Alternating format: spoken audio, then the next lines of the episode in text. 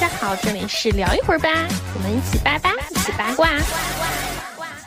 欢迎来到聊一会儿吧，我是娱乐圈边缘人毛毛。然后今天这个开场主要是为了衬托这次的嘉宾，因为他们是大写加粗的文娱圈内人。然后这也是我们聊一会儿吧比较正式的一次第一次串台。然后先请我们的神秘嘉宾给大家打个招呼吧。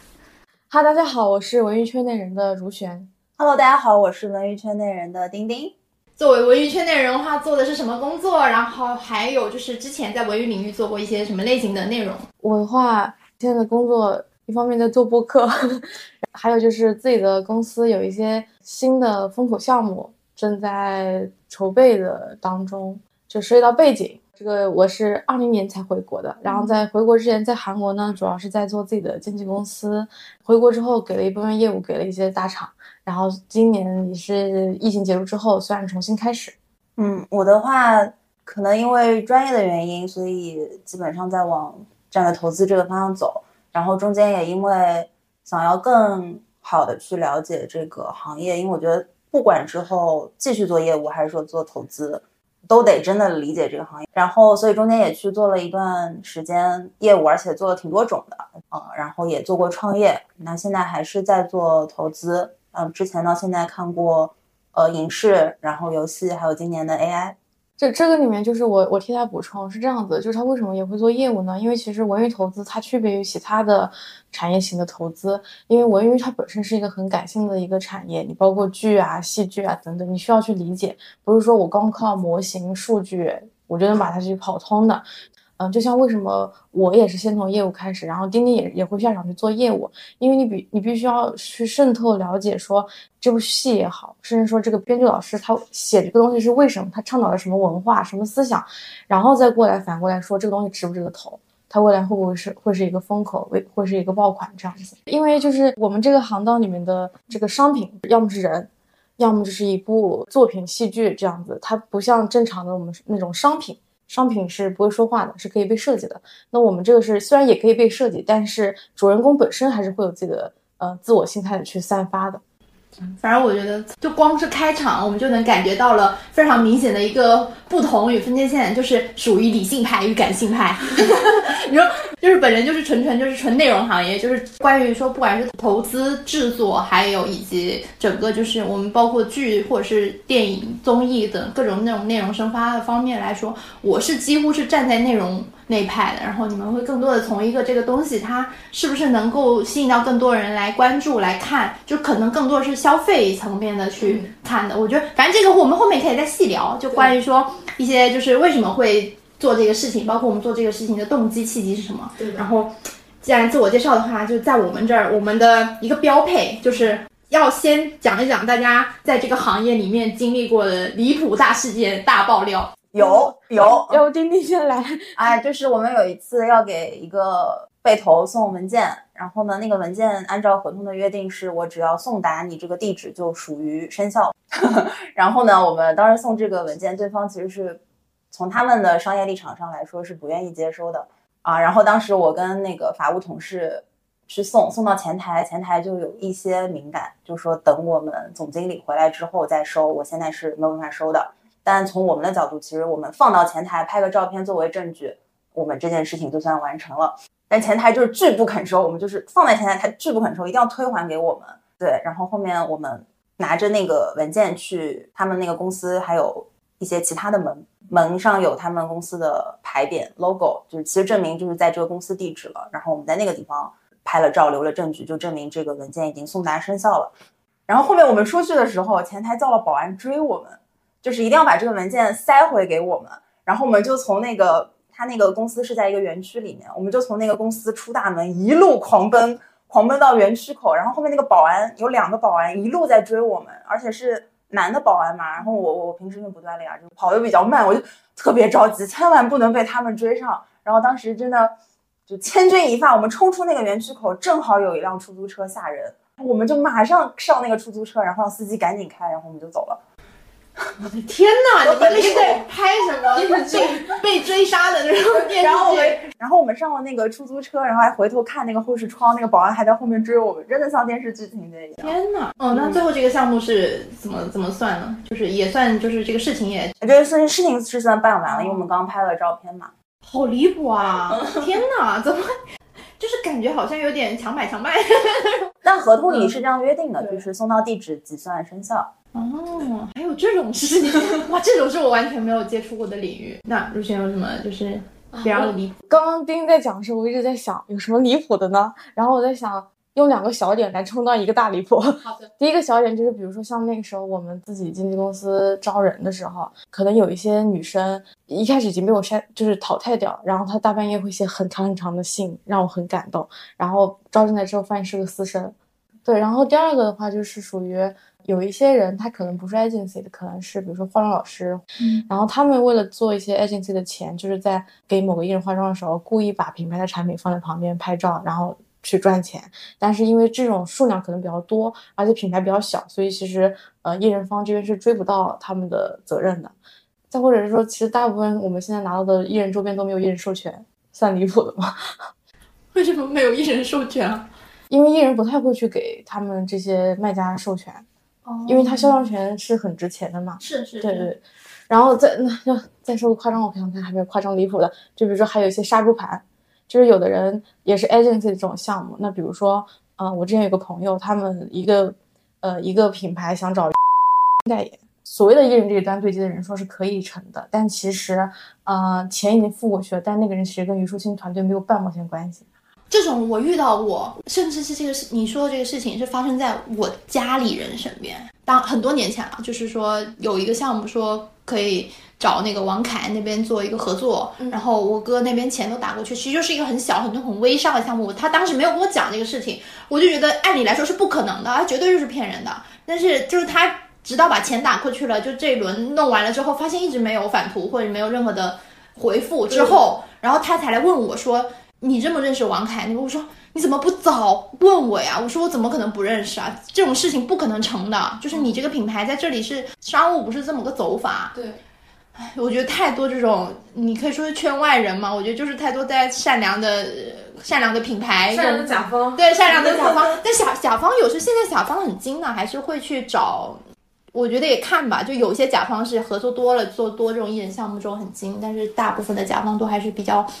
也不是说他们傻吧，天真吧，我觉得有时候就是太不了解这个行业的一些这种，对，这这个就是我自己认为是这样的，就是如果这个甲方他是有市场部门的，那他里面有专门熟悉这一块的朋友，不管是 PR 的朋友或者怎么样，他们这还是会去比价的，哪怕是跟 agency 和公关公司，他都会去比价。但是有一些是小的品牌方，或者说他现在刚刚想去走一个投放，然后他其实根本就没有这方面的人，或者说他们做投放市场的人呢，就是比较普遍做比较。我们传统印象上的那种，比如说地广投放啊、地质投放这样，然后只是现在发现哦，新媒体觉醒啊，明星代言有有效，然后开始往这方面走，然后最后钱基本上就是打水漂了。就刚好最近也是蛮多，就是接洽了一些品牌，然后帮他们做做一些 seeding 的工作，然后我就在想说，真的是这是一个很好的一个风口。我们做这个所谓的中间方，如果说我们能够做一个什么样的业务，能够做这个事情，这这这这能承接起很多这种小的品牌，有些小的品牌是愿意给钱的。或者是说，就是最近接到了一个我朋友那边的一个，他们那边的一个品牌很贱，就是给那个各种博主啊、艺人 seeding，然后他收到那个鞋子，特别特别的丑，就是丑到，嗯、我怎么形容它呢？它就像马里奥的那个鞋一样，那么大，就是大款丑鞋。然后他跟我说，他拿那个鞋，他说：“你看这个鞋有人买吗？”我说：“我说你送我倒贴我，我都不要。”然后他说：“这玩意儿就是品牌，就他生产这个鞋子，他用来卖的手段就是我 seeding 给艺人，然后让艺人出同款，完了粉丝咔咔买。”啊，粉丝经济，就是现在大部分的这种所谓的潮牌，他们都是走这个思路来。然后你如果说要踏实的，我要去走那种我我这个东西好看不好看，然后来吸引大家来买，这种事情已经做不到了。就是现在品牌两条路，要么就粉丝，要么就是直播间，就这两条路是就是你要卖东西卖最快的。要么就品相，要么就品宣。对，真的是，唉，这也是没有办法，就大家也要理解品牌，因为市场行情是这个样是子。是是是，能理解。但是他那个鞋实在是太丑了，丑到我现在，我现在想想都能想起来他那个丑鞋，就是颜色乱七八糟，然后款式又很丑又很大，就是没有正常人穿不了那种品相。算了，我觉得就只能祝粉丝们，有钱的粉丝们 自己看着办吧，自己努力吧。大家都知道，就是卢轩是很早就开始做公司嘛，然后包括也比较早就开始接触经纪这个行业。其实经纪公司的老板跟做经纪人又有什么区别？你自己觉得？我说实话，我刚开始的时候其实有点像经纪人，因为那时候我一开始只专带那么一两个人，那我可能就是对他的整个艺人职业规划，对，其实就是艺人发展战略，就是会有一个大概的一个规划这样子。但是到了呃后面逐渐整个团队变大，我肯定是不会再去带那么多业务了。那我可能更多是去，比如说我精力会放在要么拉资源、拉合作，或者是说，嗯，更多是放在整个团队的一个人力资源管理上，或者说设置一些规则模式、公司的底线章程，对，就是后面是往这边偏。那可能比如说一个资源来了之后，我会先去找几个大经纪人去开会，说我有这么一个资源，然后呢，这可能比如说适合 A、B、C 这三个艺人，但是你们三个人要去给我竞标。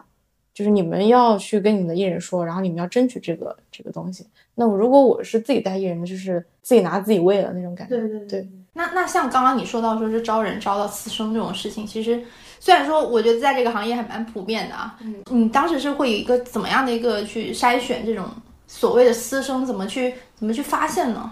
呃，其实刚开始这还不是我发现的，就是是招了他之后，然后他不就带着艺人出去派活动嘛？那我们一场活动，他是又是一个新人，是不可能让他一个人带的，可能就是让他跟着某个男艺人的团队出去，然后出去之后是其他的一些工作人员跟我讲说，说有一天不小心看看他在玩手机的时候，发现他还有另外一个微博账号，然后他们就记住了那个名字去搜了一下，因为好奇觉得他神神秘秘的，然后搜完之后发现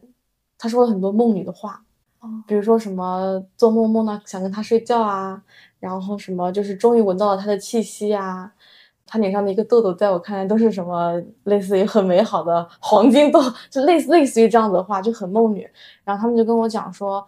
呃，就他可能是个私生，然后让我让我让我注意一下。然后我就觉得说，这种情况在我看来已经是比较严重的了。他是梦了你们自己的艺人，对对对，就是他来我团队，然后。他就跟我讲说，他他说他擅长摄像摄影，然后正好他喜欢那个男艺人，就缺这个一个一个位置，所以他才跟着他出门出活动的。最后发现他他私生私的就是那个男艺人。这样子，其实我有时候在想，就这个事情，我也跟很多人聊过，就是说会不会介意说粉丝来成为你的工作人员这个事情，或者说我团队里的一员，就不管说他这个粉丝他是不是我这个艺人的粉丝，或者说我们其他艺人的粉丝，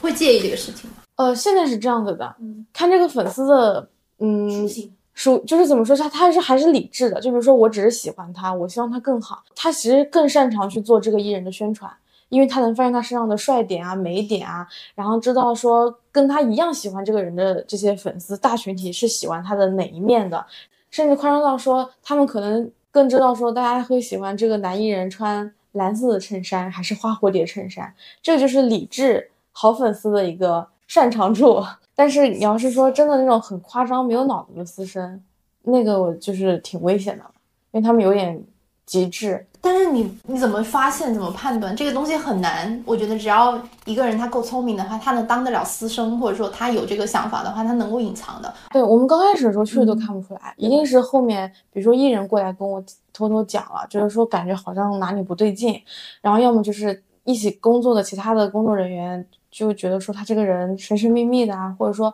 老是有一些，比如说艺人换衣服换装的时候，他就一定要跟着，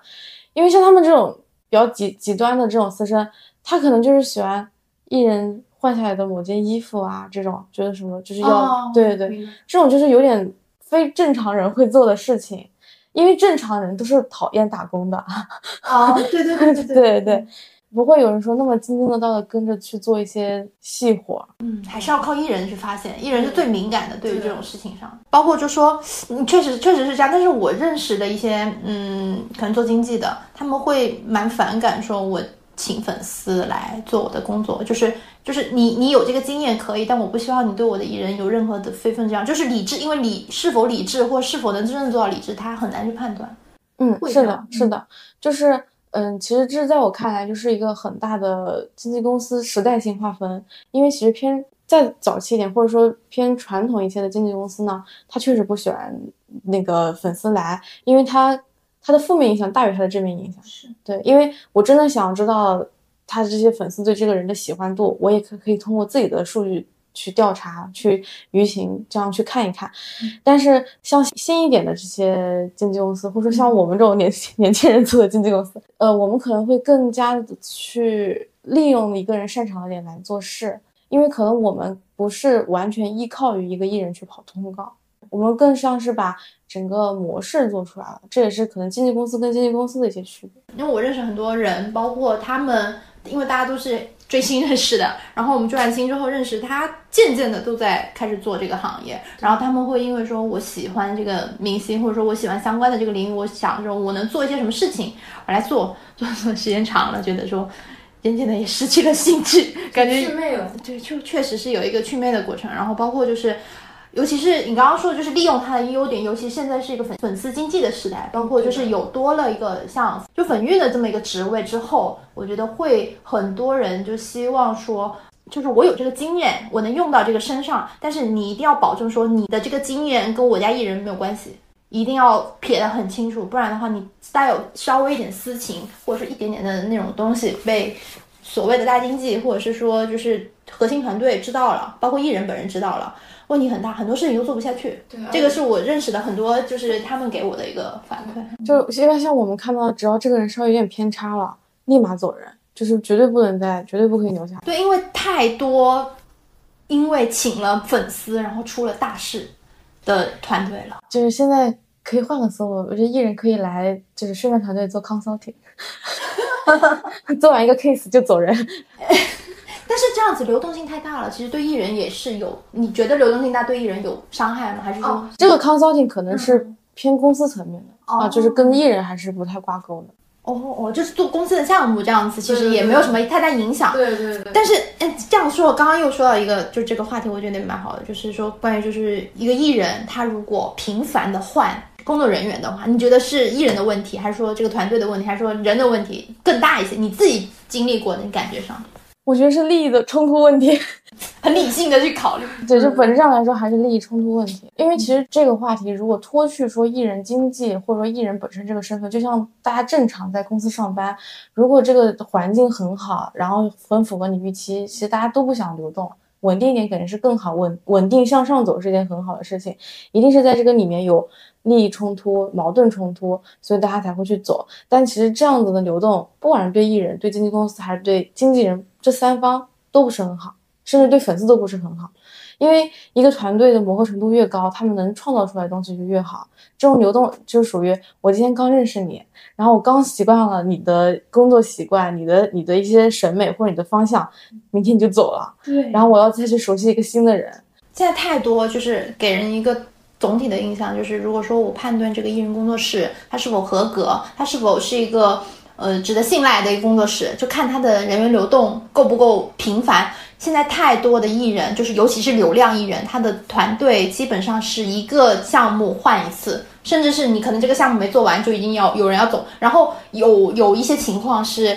这个艺人主动要开掉这些人，也有一些情况是他的经纪人开掉这些人，都都有，就是这种情况很多。然后比较有名的几个流量，就男流量这种情况是最多的。每次看到男流量们在工作室在发招聘，我们就说完蛋，这个人真的是不行，人太不行了，就不能在他这待，就是不要去他这个工作室。会我们会这么说。然后其实有时候就是好笑的是，我们这个就是刚刚丁丁也说到，就是你说那个合同那个事情嘛，我就觉得我们就就就我我也不想辐射到什么游戏圈什么的，就仅说咱影视圈。太不靠谱了，就是你知道，就是这个不靠谱程度，就体现在艺人这个事情也很明显。我们衡量一个公司，一个艺人经纪公司，它是不是一个好公司的标准是，它有没有交五险一金。就我我就不点名了，就好几家大公司都是这样，不交五险一金，然后就拖欠工资，很严重。然后我们衡量一个公司，它虽然就可能它名声在外不是很好，嗯，但是呢，我们业内就是我们打工人会觉得幻娱是个好公司，因为它交五险一金。然后有一些一些黑心公司不交五险一金，就我觉得我们的要求已经低到给不给交五险一金了嘛？就是这个行业已经烂到这个地步了吗？经常有这种感觉。我们之前还看过一家公司，因为影视行业大部分编剧是外包合作嘛，我们看过一家公司，它编剧是签劳动合同的，那当时觉得哇，哇哦，很难很难，真的很难。就是就是，但是现在其实大部分情况下还是会，就是编剧自己也知道说，就尤其是编剧行业，编剧啊或者是摄影啊，然后制作团队，他们这种外包的制作团队，他们因为他们自己也知道说，我做这个事情有太多的不确定性，我这个钱什么时候能到我这？太多问题了，所以我们一定要在前期的时候合同一定要写的非常清楚、非常明确。然后包括就是这个也是我我之前跟我朋友聊过，就关于艺人翻位这个事情，包括一些商务的事情，这些全部都是你一定要合同每个字写的清清楚楚的。现在大家都学会了，就不然的话，你后面出了太多的问题，你纠缠不来。然后甚至其实也有一些艺人会耍无赖，尤其是翻位。对，就这种事情太多了，就太不靠谱了。这个行业，我后面就是参加创业的时候，那个老板还说过，说你写的合同真的狠啊，就是给对方一点缝隙都不留。我说那必须讲清楚了，这事儿就得这么干，大家怎么分工，怎么分钱。刚刚说到就是在韩国开经纪公司嘛，陆晨是，你觉得在韩国开经纪公司跟在中国开经纪公司，就模式上有什么不同？因为我为什么问你这个问题？因为我有个好朋友，他就在韩国，他是在音像店公司，然后他接触非常多的韩国的经纪公司嘛。然后我跟他聊的过程中，然后他有时候会找我帮忙，就说问能不能跟国内的一些公司就是有些合作啊，或者怎么样。发现模式完全不一样，大家聊的事情，然后包括韩国的那一套方式方法，其实很多时候就国内现在整个情况就是很多都是照搬的，不管照搬日语还是那哎韩语的。那套就海外娱乐，对对对，那一套流程搬过来之后，其实就会变得很奇怪，或者是说就不太适用，就是没搬全，哎，或者说没有没有中国化这样的。其实有中国化，但是就是不三不四的做的，这就是没有没有搬全，这这主要还是它没有搬全。就我拿韩语跟中国来说，最大的区别就是一个是文娱产业化。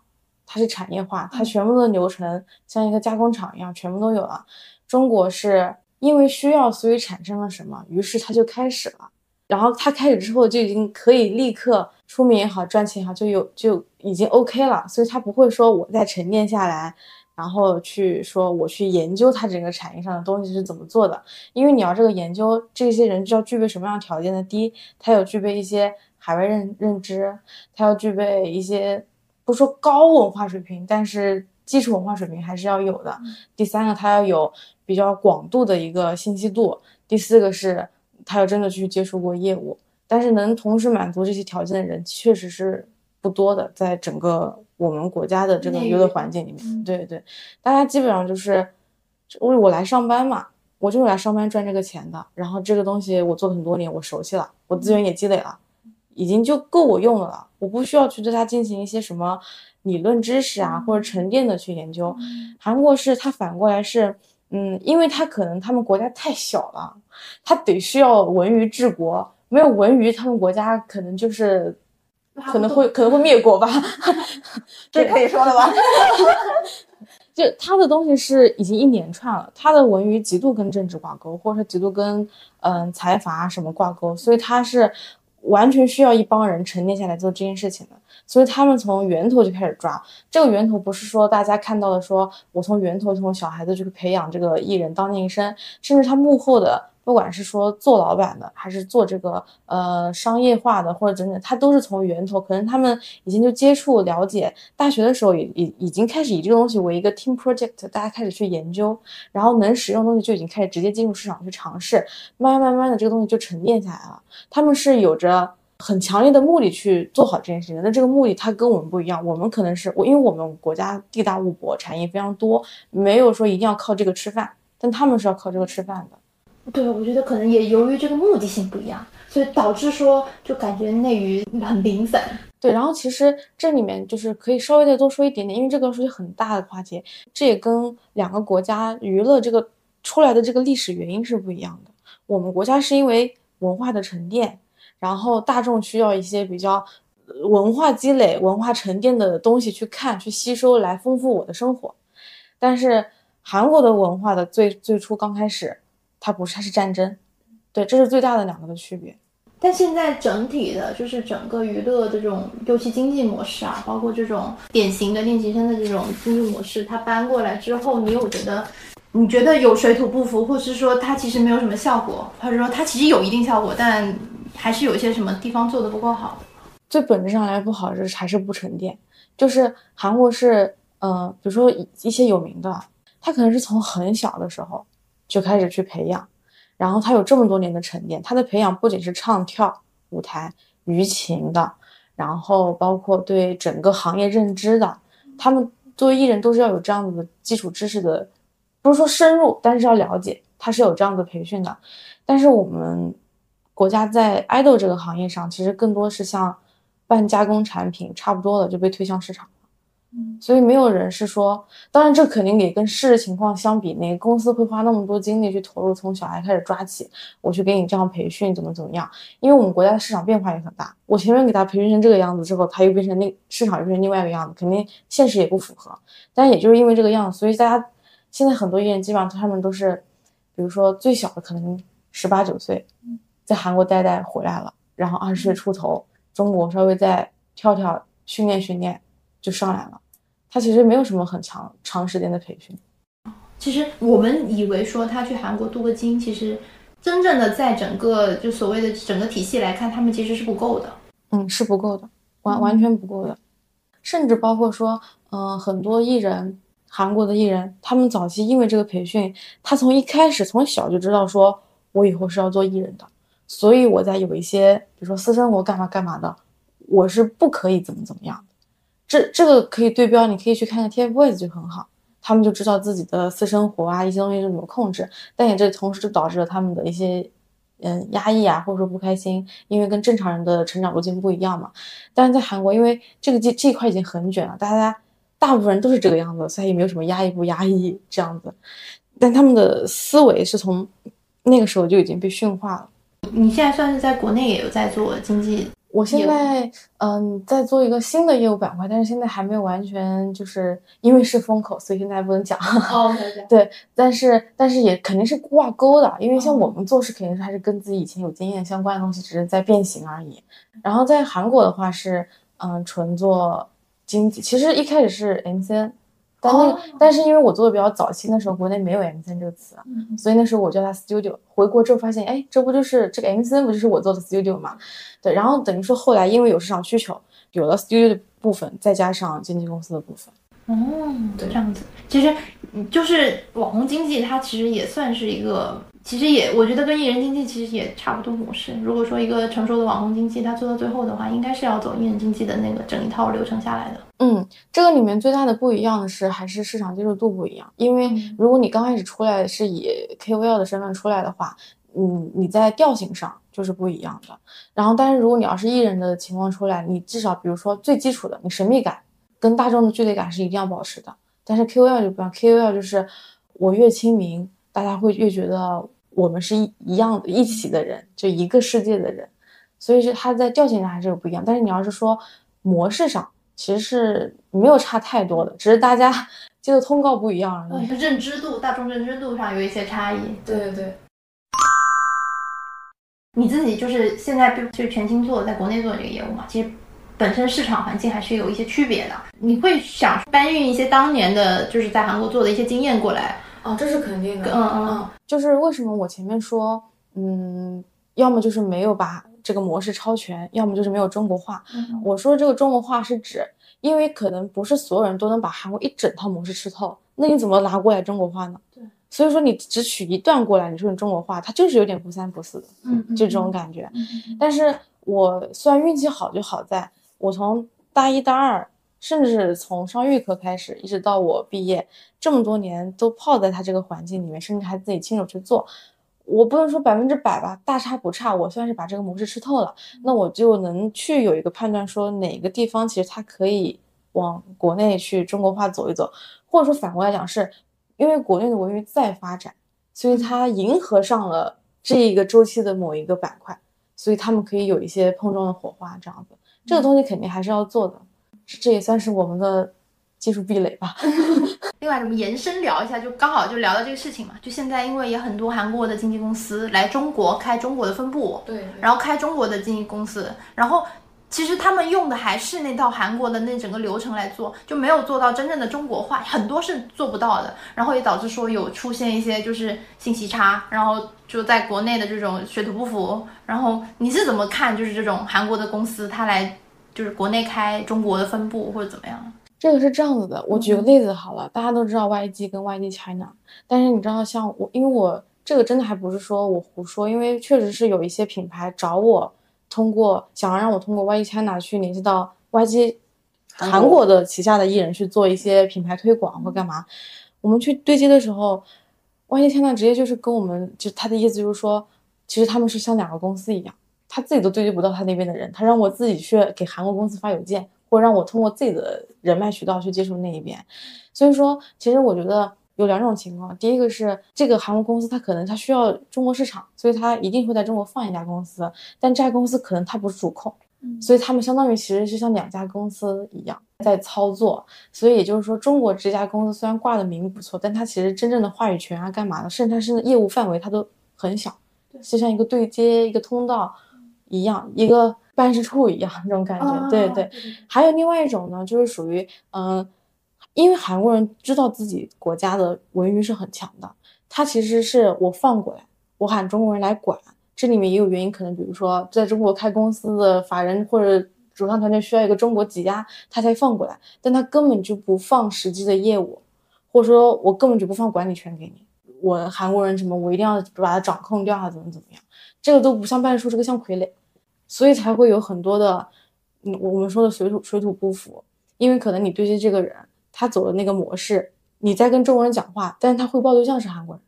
所以韩国人还是会用韩国人逻辑来给你做事，这样子。我就想说，也也是另外一方面，因为我们听众更多是粉丝更多一些，我想提醒各位粉丝们骂公司的时候，还是骂他们大公司，别骂中国分部，因为中国分部其实有时候真的是说不上话。然后就像傀儡或者小办公室、小办事处的这种事情非常非常多。对。然后还有就是，而且他们就是有一种很多的韩国的娱乐公司，他们在中国开的这个小的所谓的中国分公司，更多的是为了。对接或者是就是开展中国那种演出业务为主，然后但其实他们也不是说一个纯粹的演出公司，他们还是要去找外包的演出公司来承接，包括走流程什么的，更多的是这么一个功能。对，就是在我看来，就是嗯，他放一个公司在这儿，就是中国市场我们还是有的，就像一个埋埋线一样。如果我需要它的时候，中国这边可以开始发力了，但它一定不是自己主承做，它只是一个口而已。这个事情，我觉得就就怎么说呢？就开拓一下，因为要骂对人是吧？对，最近真的多了很多韩国的艺人啊什么的组合，说来国内开这种活动，不管是签售还是就是演出，特别特别多。然后他们就是很难找到一个口，说就究竟这个事情是谁在做。其实这两年来签售这组合或者个人特别多，其实这个还真的也是一个稍微能拓展的点的是，其实我。不知道有没有公司，除了类似于一指鱼这样，它真的做起来了。对，没错，嗯，是的。然后就现在就更多的是走往港澳那边的活动多一点，因为现在由于说就其实也算是后疫情时代了嘛，然后在疫情慢慢过，就这个东西渐渐消退之后，大家肯定要恢复到原来的那个合作的那种模式上。而且也由于说疫情这几年其实压了很多的这种因为地域呃影响的这种。粉丝运营模式、经济模式，他做不了，所以就感觉就是像一个你，你也可以说是风口，反正非常大的，就全部都在今年或者这两年内就是在爆发，就大家都在想办法，我怎么能赚到这个钱。所以其实我一开始的时候，嗯，是有设想过也做中韩艺人啊这些相关的业务，因为对我来讲是有优势嘛，但是就一直都没有做。然后就是因为这里面有很多不可抗因素是没有办法克服的。因为毕竟我们还想做一个正规合法的好公民。当然，当然，当然，当然。刚刚就是跟如泉聊的都是一些就经济相关的事情，我们来问一下丁丁。因为，丁丁之前我看你的是做过影视制片嘛？哦，对吧？因为这个事情也是之前跟好几个朋友在聊，就是大家都不知道制片跟制片人的区别在哪里。制片人你可以当成一个大管家，就是这个项目所有的人钱。时间什么都是他来管，就操这个盘。然后制片可能分的那个更细一些，就是有的，比如说生活制片，就是为什么我会问你这个问题？因为这个也涉及到说，现在大家但凡一个剧它出现一点小事儿，或者是说有一点争议，尤其是有那种流量在的剧的时候，大家第一件事就是骂制片人。其实有时候我不知道为什么他们要骂制片人，我觉得制片人很冤枉啊。我会觉得冤，因为其实这个大家不知道是，这个一个剧组里面过程中每个环节有太多太多的东西了。粉丝呢会更多的去说，我会去看哪个谁谁是最大的那个头号人物，那我就去骂那个头号人物。其实很多事情不是他去做决定的，就是也有说件件事我自己来操刀的总制片有很少，我认识的很少，就有有那么一两个。对，嗯，骂大老板这个事情就很正常嘛，一级公司老板几个名字大家都很熟悉了，对吧？我我倒是觉得是这样的，我觉得有没有可能是因为这几年类似于于正老师和王一喜出来太显眼包了，大家都开始以为他们才是那个可以控制一切的人。他们确实是，但有些人不是。问题是那些不是的不就很冤枉吗？我就天天被人家骂。我就想，你为什么会就就是你是因为主要还是做投资方向，所以说大文娱的方向每一个都想说尝试一下，是这个这个原因说才从影视现在在做游戏 AI 这种方向？呃，也不是，我其实国产剧爱好者，哦，就一开始一门心思要进影视行业，呃，就是在那个影视寒冬的时候，还是喜欢，就是还是想进，然后。那个中间就有一些波折嘛，因为当时我读的专业和我身边的人全都不是做影视行业的，啊，所以就等于我自己一个人勇闯娱乐圈这种感觉。然后，所以中间也走过一些，说不上弯路，反正就是确实要积累一些更多不同的经历，才让我更好的进去。然后后面。从影视转到游戏是有一点机缘巧合的。如果看整个文娱的未来的话，这种带互动性的文娱的媒介形式应该是一个更长远的未来。所以从这个角度来说，我觉得去了解一下游戏也是非常重要的。然后甚至包括到现在今年 AI 出来嘛，那其实在游戏管线上的应用会特别直接。当然影视也有，嗯，但是跟科技相关的这种会多一些。而且影视跟游戏。挺大不同是，比如说一个是 to B，一个是 to C，那商业模式也会不同。然后虽然说都是一个团队，呃，影视是制片人下面带一群人，然后带演员做出来这个剧，然后游戏是一个制作人下面带程序、美术什么做出来一款游戏。团队架构上不是说工种都一样，但是大概的这个合作模式是是差不多的，但是。嗯，可能游戏跟互联网科技的这种感觉更靠近一些，所以然后里面这种呃工程写代码的这可程序化操作的东西更多一些，所以还是会有一些不同。是对，所以对我来说，我觉得呃看游戏跟 AI，哎，可能反过来也会想说这个东西是不是呃影视行业也可以借鉴或者什么这样交互的去看，其实也挺不错的。嗯嗯，我就问一个很蠢的问题，嗯，就是勇闯娱乐圈什么感觉？挺难的，因为我的背景可能大家觉得还不错，但是这个圈子里不认，就是它是两套价值评判体系，所以可能我当时等于之前积累的一些东西，对这个行业来说啥都不是，我得从零开始。要勇闯娱乐圈的话，我得具备一些什么东西？就是这个圈子，你你刚刚说的就是这个圈子认的是什么？到底你会觉得？我觉得我其实还算相对比较幸运的，然后我的路径其实可能真的也还比较特殊一点，所以可能可参考性也不是特别特别强，因为真的这个随机性太大了。但是我当时的感觉是，呃，一个是我自己的专业性和我自己能力上的强的点，不是说因为我原来积累的背景可能，呃，这个圈子不是特别白银，我就不去坚持那些东西，我完全把自己变成另一个人。不是这样，而而是要去发挥你在这个地方的差异性，就把你的长板发挥出来。你比如说我做事情认真，或者说我逻辑性很强，然后我呃看东西的时候会有一些更高的角度。那可能对于我进到这个圈子里来之后，有一些前辈呃大佬，他们可能就觉得，哎，你这个年轻人好像想法会有点不一样，可能想的会比做执行的人更多一些，等等之类的。然后这个是一个，就是还是要。发挥自己的长处，然后另外一个是要勇敢。有些事情就是你知道会花一些嗯成本，然后做出一些牺牲，但是长远来看，想好说我要做这个事情，那有一些可能大家不是很理解，说哎你怎么就突然跑去做那个事情？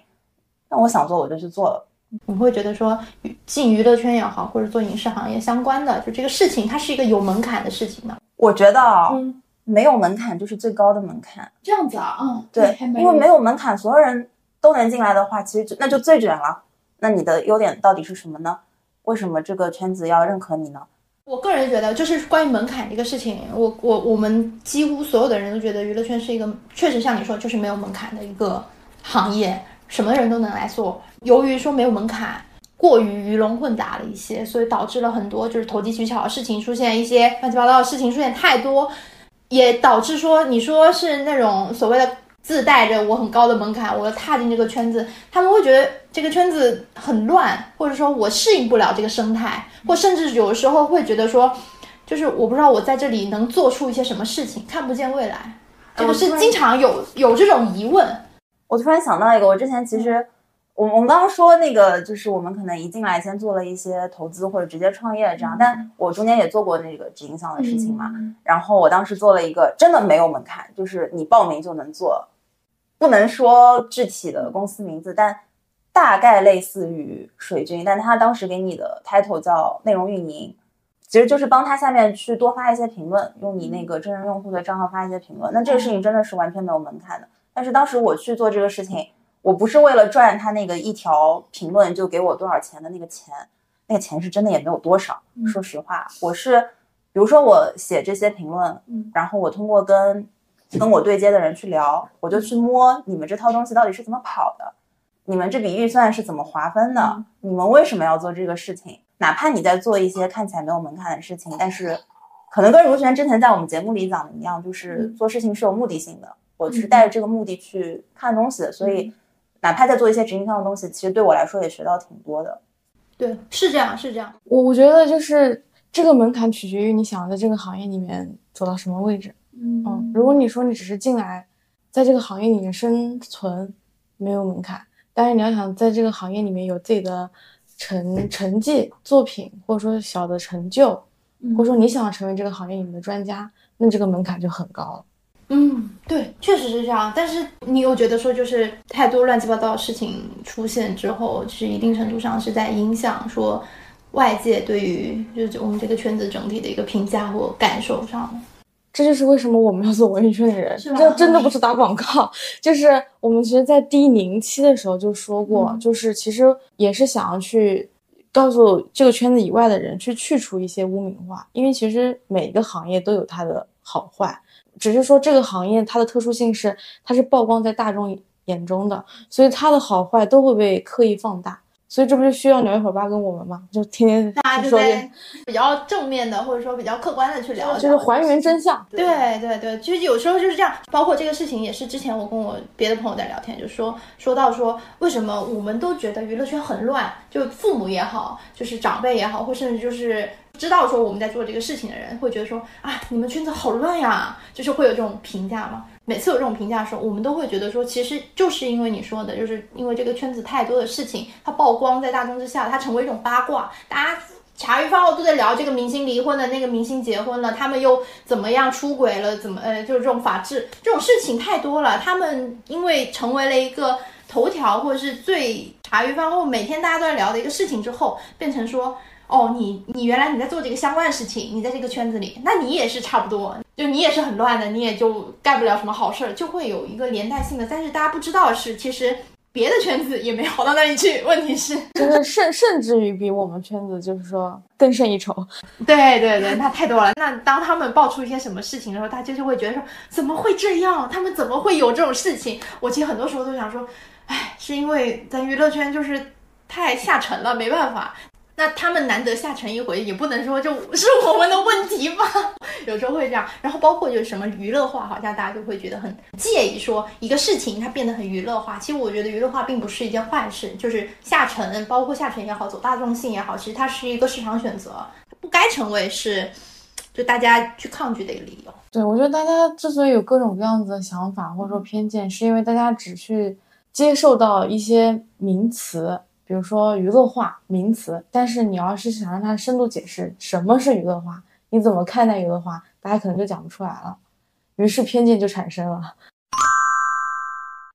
最后最后就是想要给进娱乐圈工作的小朋友们一点建议，你觉得是来还是不来？泛的建议来说，我觉得多学习肯定是没事的，比如说多听文娱圈内人，多听聊一会儿吧。你先得对这个行业有了解、有认识。其实我们做这个节目也是因为我们自己当时想要做什么工作的时候，我们去想多了解一些这个行业，在网上没有什么特别。除了瓜还是假瓜，嗯 嗯，对没有这种专业项的，然后成体系的、系统的，或者说真的有啊圈里的人出来跟你讲一些能够给你一些指导性的这种东西。那所以我们做这个节目也是希望可以跟大家多分享一些，所以多学习、多了解、多获取信息，这肯定是没错的。我我的想法就是这样，就是看这个人他是想过来讨生活的话，就别来了，因为现在其他行业你去。餐厅端盘子，你可能赚的都比文娱圈里面就是那个普通的助理要赚的多，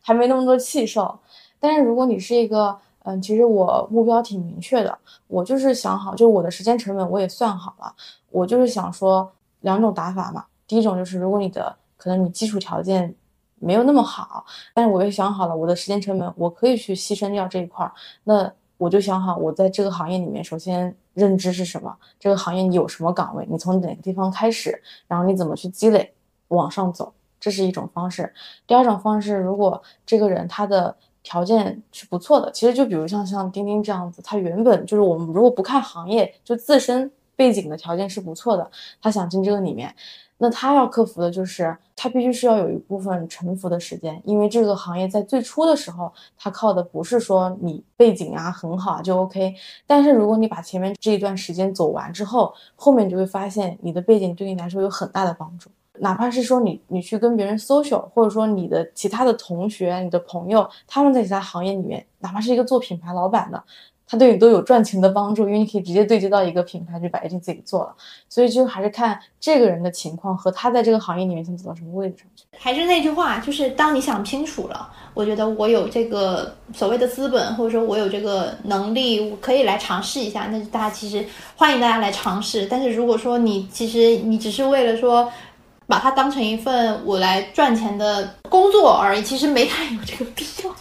对的，对的，就是如果只是纯工作啊，我都觉得你甚至可以去一个，比如广告公司或者是一些公关公司等等，甚至品牌公司的市场部、大厂的什么什么部，你进去之后做一段时间，你可能起来了之后，你甚至可以转行，那个时候你转进来也是很好转的，而不是从一开始就需要在文娱圈里面往上爬。嗯，这个思路很好，其实就是自己心里的优先级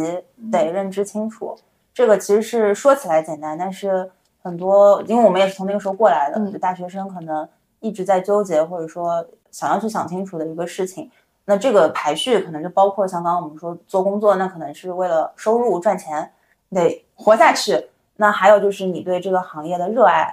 嗯，还有比如说你要获得一些能力的提升，就是所有跟这个你要做这个选择相关的因素，每个人的优先级排序是不同的。那你自己的排序是什么样子的？这个要需要自己去判断。对，然后我我是真的觉得，就是不管是聊一会儿吧，还是文艺圈这种节目，是可以多听。对于小朋友来讲，为什么？因为我们现在会觉得这几个路径很明确，是因为我们已经站在了一定的地方往下看，我们知道这里面都有些什么，有什么选项，怎么路径往上走。因为我也可以理解，如果他在没有选择的时候，他往上看，他就是一片。迷茫的他才，所以他没有办法把这个事情摸得很清楚。那这个时候能做的办法就是多听、多看、多问人，就是这么简单。就是像我们这两档节目，就是属于我直接用最直接的方式去给你，不说科普吧，给你展现了这个里面的生态。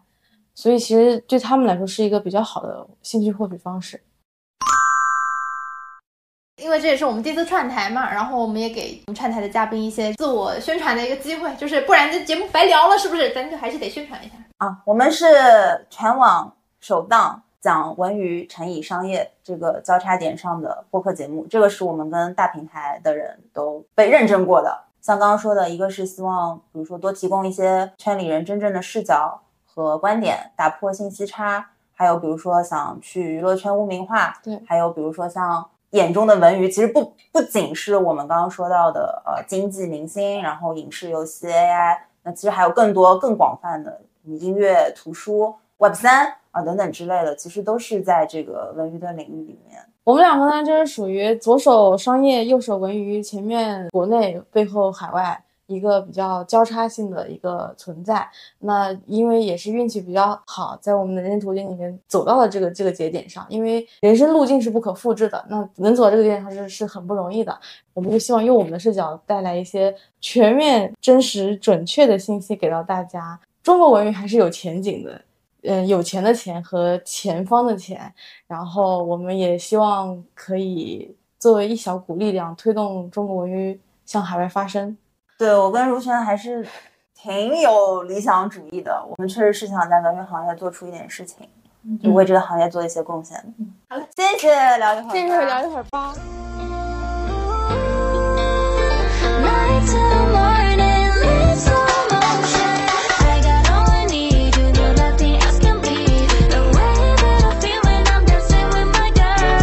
如果喜欢我们的节目，欢迎多多点击订阅，也可以来留言区和我们一起聊天。你们的鼓励就是我们最大的动力。今天就先到这里啦，我们下次再聊一会儿吧，拜拜。